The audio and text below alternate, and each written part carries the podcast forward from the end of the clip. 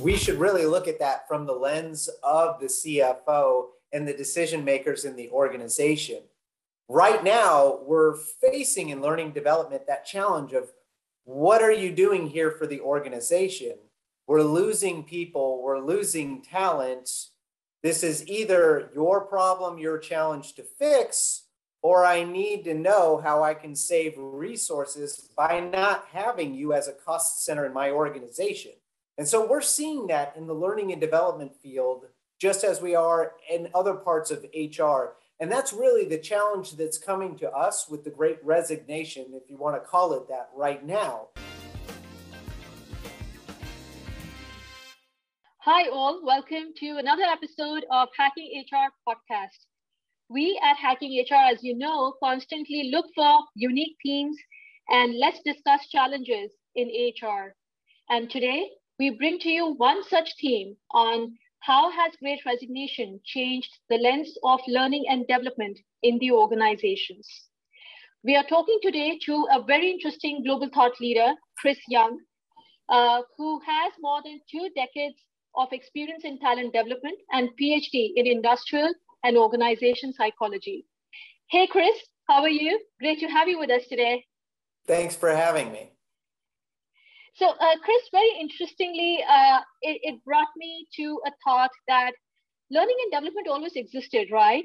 And um, it was always there in bits and parts because uh, CFOs uh, and the business leaders would always uh, question what is in it for me and my team.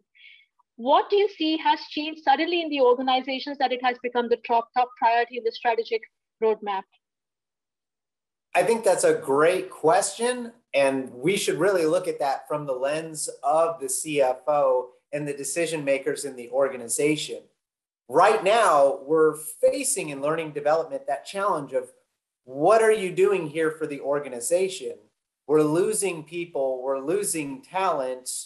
This is either your problem, your challenge to fix, or I need to know how I can save resources by not having you as a cost center in my organization. And so we're seeing that in the learning and development field, just as we are in other parts of HR. And that's really the challenge that's coming to us with the great resignation, if you want to call it that right now, is we're getting people who are asking us, well, what is the value of learning and development in our organization? even as people are walking out the door. So that's definitely something that we're dealing with right now in learning and development. And that speaks to what the great resignation means for us as learning and development, talent development, performance management professionals.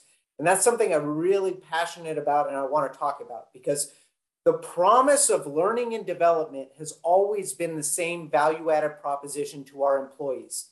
It has always been if you learn this, if you get this skill, you will get more money or you will get a better job. And so now the great resignation is teaching people you don't have to do that extra stuff. If you go to your boss, you could probably get more money. If you put your resume out there, you could probably get a better job. And so those employees are now coming up to us in learning and development and saying, Hey, I got the better job. I got more money. I didn't have to do a thing in learning and development. So why are y'all here? And that's the same challenge we're getting from the CFOs who are saying, you're training them and they're leaving. They're not staying with the organization. I still have to pay them more money. Why are you here? And that's the challenge that we're all facing in learning and development today. Aptly said, Chris. And I think it's always the egg and the chicken story when it comes to the CFOs, numbers, uh, ROIs, and learning and development. So, how do you see the chief learning officers and the HR leaders uh, taking this agenda more tactfully and strategically back to the board members and the leaders and ensuring that they're able to see the ROI despite the great resignation wave that is hitting the organizations lately? That's a great question. And so we have two kind of problems there, you know, those near-term problems and those long-term trends. And so that's really how we're phrasing the discussion with the senior leaders of the organization. And we're saying, yes, we acknowledge there's a great resignation, there's a great reshuffling happening right now, but that doesn't change the dynamic. if we're not competitive with our peers, if they're attracting talent by better salaries, better opportunities, better development opportunities, we got the same problem that we had in 2018 and that we have to keep pace with our peers. It goes back to this kind of long term understanding that the shortage of talent is nothing new. This has been with us since June of 1999. And I want everyone to realize that for, for, a, uh, for our purposes in HR and learning and development, the labor force participation rate in Western civilization has been declining predictably and steadily since 1999. Every morning since 1999, your HR team has woken up and said, Today is going to be the hardest day to hire people. And that has continued every single day for the last 23 years and will continue for the next 17 years. That doesn't change the calculation for our senior leaders that we still need to pay, we still need to develop, we still need to work on succession planning, we still need to plan for who comes next. So you can't save a quick buck by cutting recruiting, by cutting staffing, by cutting organizational development, by cutting L&D because these problems aren't going to go away. Very true. So do you see that there is a need for innovation and uh, some bit of reflection by the HR leaders along with the business leaders in the agenda for the learning and development in their organizations? I think that's a fair question. And it is something we're going to have to have a, a talk about with our CFOs because at the end of the day, they only have so much money to spend on us, and we're a cost center in learning and development. So we have to increase our value added proposition. So those near-term issues we need to focus on are what I'm calling kind of uh, ruthless automation. So when I say that, I mean that we no longer have the luxury of five day long instructor led training events. That is 1980s thinking. That's maybe 1990s thinking for some of our organizations. But for us here and today, the focus of training and development is about performance, immediate performance. This is not necessarily the same as education, where it's about developing holistic human beings. In training and development, it's immediately applicable to performance. So we have to be ruthless in our discussions with leaders about what they want out of us in training. And we have to focus on them and their outcomes. If their outcomes are performance, most of the time we should be suggesting solutions that do not involve our training and development shops. If we can solve a problem with a sticky note on uh, the laptop of someone's computer, then that's how we solve that problem. And it doesn't cost us five days of training. So we have to be ruthless in how we're getting as much efficiency out of our performance based solutions as we are with any other aspect of our organization. True. But I think somewhere uh, when it comes to the digital transformation on learning and development front, as you rightly brought up, uh, it's still about putting the content in there, uh, marking the days uh, in terms of how many learning hours have been spent, plugging that back into the performance management and ensuring that the person has completed the desired hours to be able to uh, at least cross the mark of meets expectation.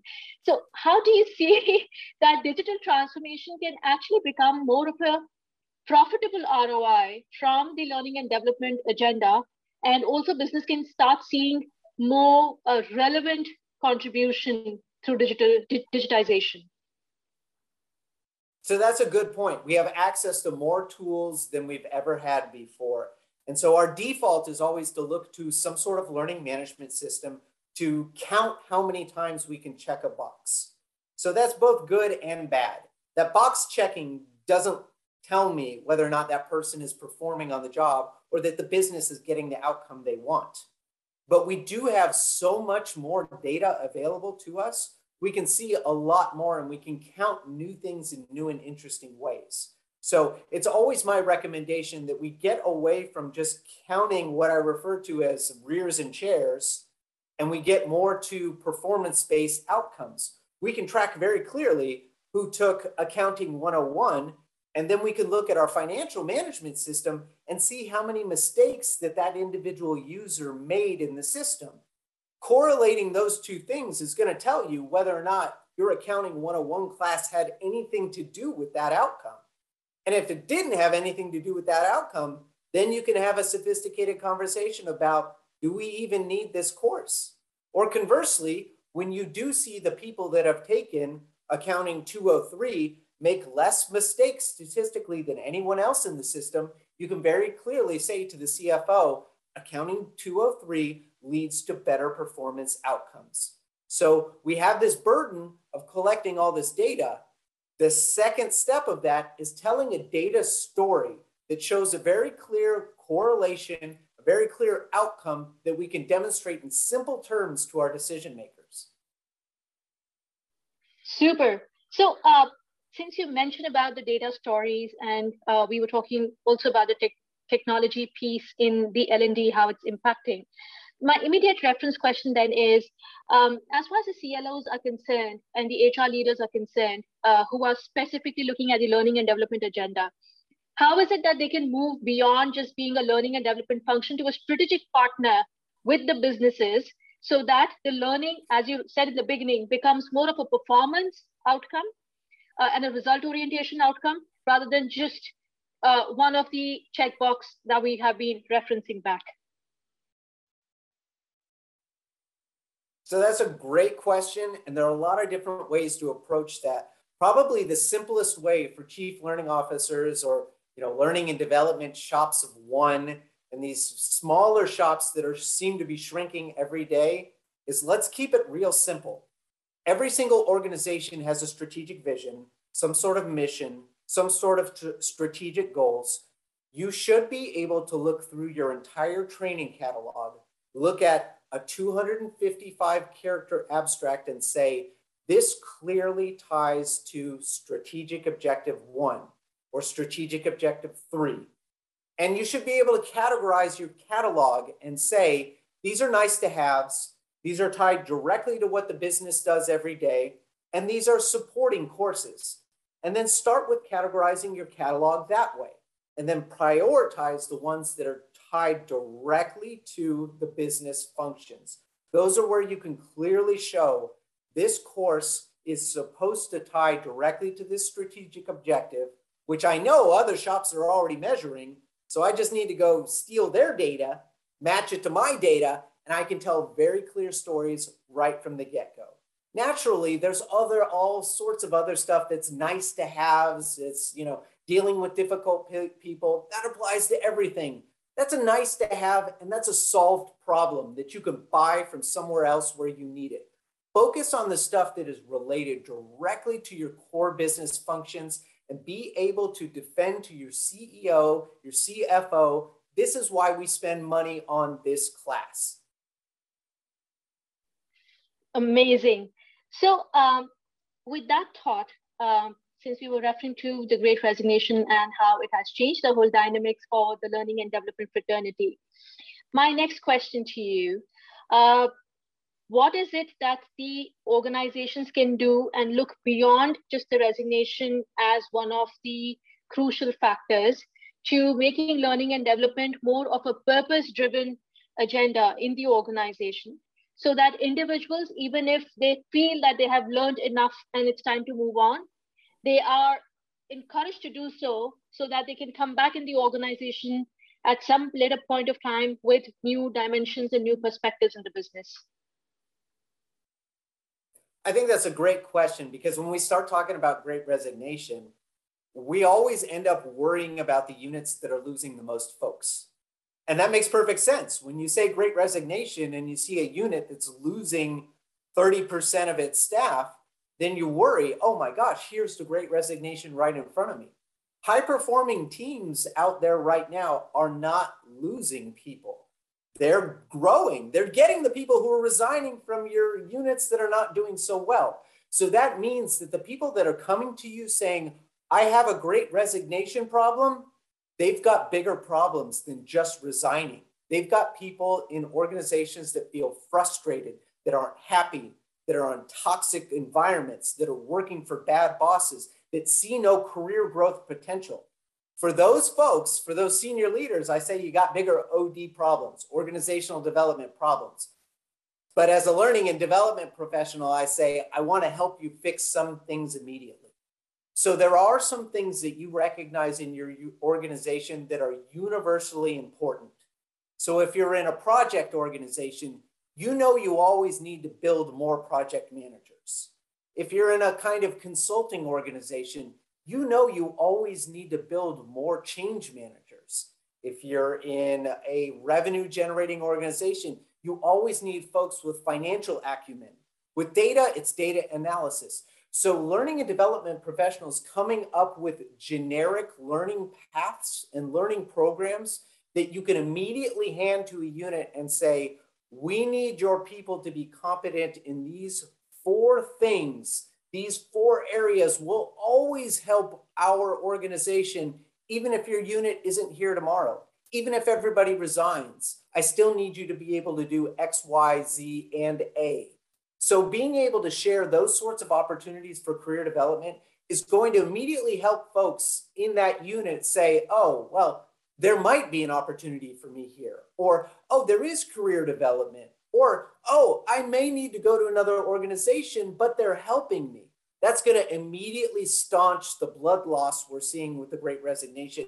And it's going to uh, immediately impact you on the long term planning that your unit needs to be doing. You need to be ready for what happens after the great resignation. Because if you survive and you're still here, you must still be valuable to the organization, whether it's your unit or you as an individual. So, what happens next? Super. So, as we're getting closer to the end, I'd like you to ask the last question, and that is agility, learning agility. Let me say that is the buzzword right now in the market. Let's become agile learning has to be in such a way that it can be done anywhere, any place, blah, blah, blah, blah, blah. So given that as the background, uh, what, what really does learning agility mean? Because what I see in organizations often is that uh, the HR teams go out in the market, do a benchmark survey, come back and say, hey, it's working for top three organizations in a certain way as far as the L&D strategy is concerned. Let's get it back into our organization as best practices and go ahead with it and run it even though it may not be giving the desired results. So uh, when we say learning agility, our, our, our listeners would love to know what it is all about and how is it that it can bring in more strategic dimensions to the great resignation and the learning and development strategy in the organizations. I certainly appreciate that uh, that question because I'm going to be real bold here and say that I'm not a fan of nonsense words. So we hear a lot of nonsense words out there. And unfortunately, the term agile is starting to trend towards nonsense words. And I feel for agile because when it was first thought up, somebody had some really good ideas. Just like synergy used to be a great word until we turned it into a nonsense word. Agile is starting to become a nonsense word. It's starting to be code for other problems, other things you didn't fix other organizational challenges. And that's why I'm concerned about it. So we're always chasing benchmarks. So, what do you do in an organization where there are no benchmarks? Well, what's the first thing our CEOs and CFOs do? They run out and they read whatever shows up in their Google Internet search, which is all bought and paid for. Everybody pays for all that. There is not a single organization out there unless it ends with .gov, anywhere in the world, it's in the money making business. So I warn all of our CEOs, hey, you may have read that in, mm, I don't know, um, hbs.org. Um, there's an emphasis on that BS because they're selling ad space in there. So if they told you everything needs to be hybrid tomorrow, everything's got to be agile tomorrow, it's time to time out human brains have not changed much in about the last 30,000 years. So even though there's something you read about on a news wire last week, it might not be the best solution for your organization, which is where L&D and HR come into the picture. We're the gatekeepers. We're supposed to take that nonsense that the CEO found in a Sunday morning um, news service, and we're supposed to interpret it and make sure it makes sense for the organization. Some ideas are good, some ideas are absolutely inappropriate for your organization. So the HR, the OD, the performance management uh, professionals in your organization, they need to take that idea, distill it down into its core functions, and then compare it to what you're already doing. If agile in this context just means do it faster, then okay, then let's look at our catalog and see if there's a way to gain efficiencies, understanding that human brains haven't changed much in 30,000 years. I can't want you to be faster and expect better outcomes. So putting that human aspect into all this nonsense that's swirling around the heads of our CEOs that, are getting bombarded with, that's our role in HR and L&D and performance management and OD to make sure that we're really providing the voice of the customer, the employee in the organization, to make sure they're getting the right solution to get the better organizational outcomes. Amazing. Thank you, Chris, for sharing all these insights and spending time with us on this podcast. Thank you, everybody. Stay tuned for the next episode of Hacking HR Podcast, and I will see you all soon. Thank you, everybody, for watching or listening to this podcast. I hope you enjoyed the show. Please follow us on our social media and subscribe to our newsletter so that you can stay informed of all the things that we're putting together for you from the Hacking HR community. Thank you so much. Please continue to stay safe, stay well, stay strong, and we will see you soon.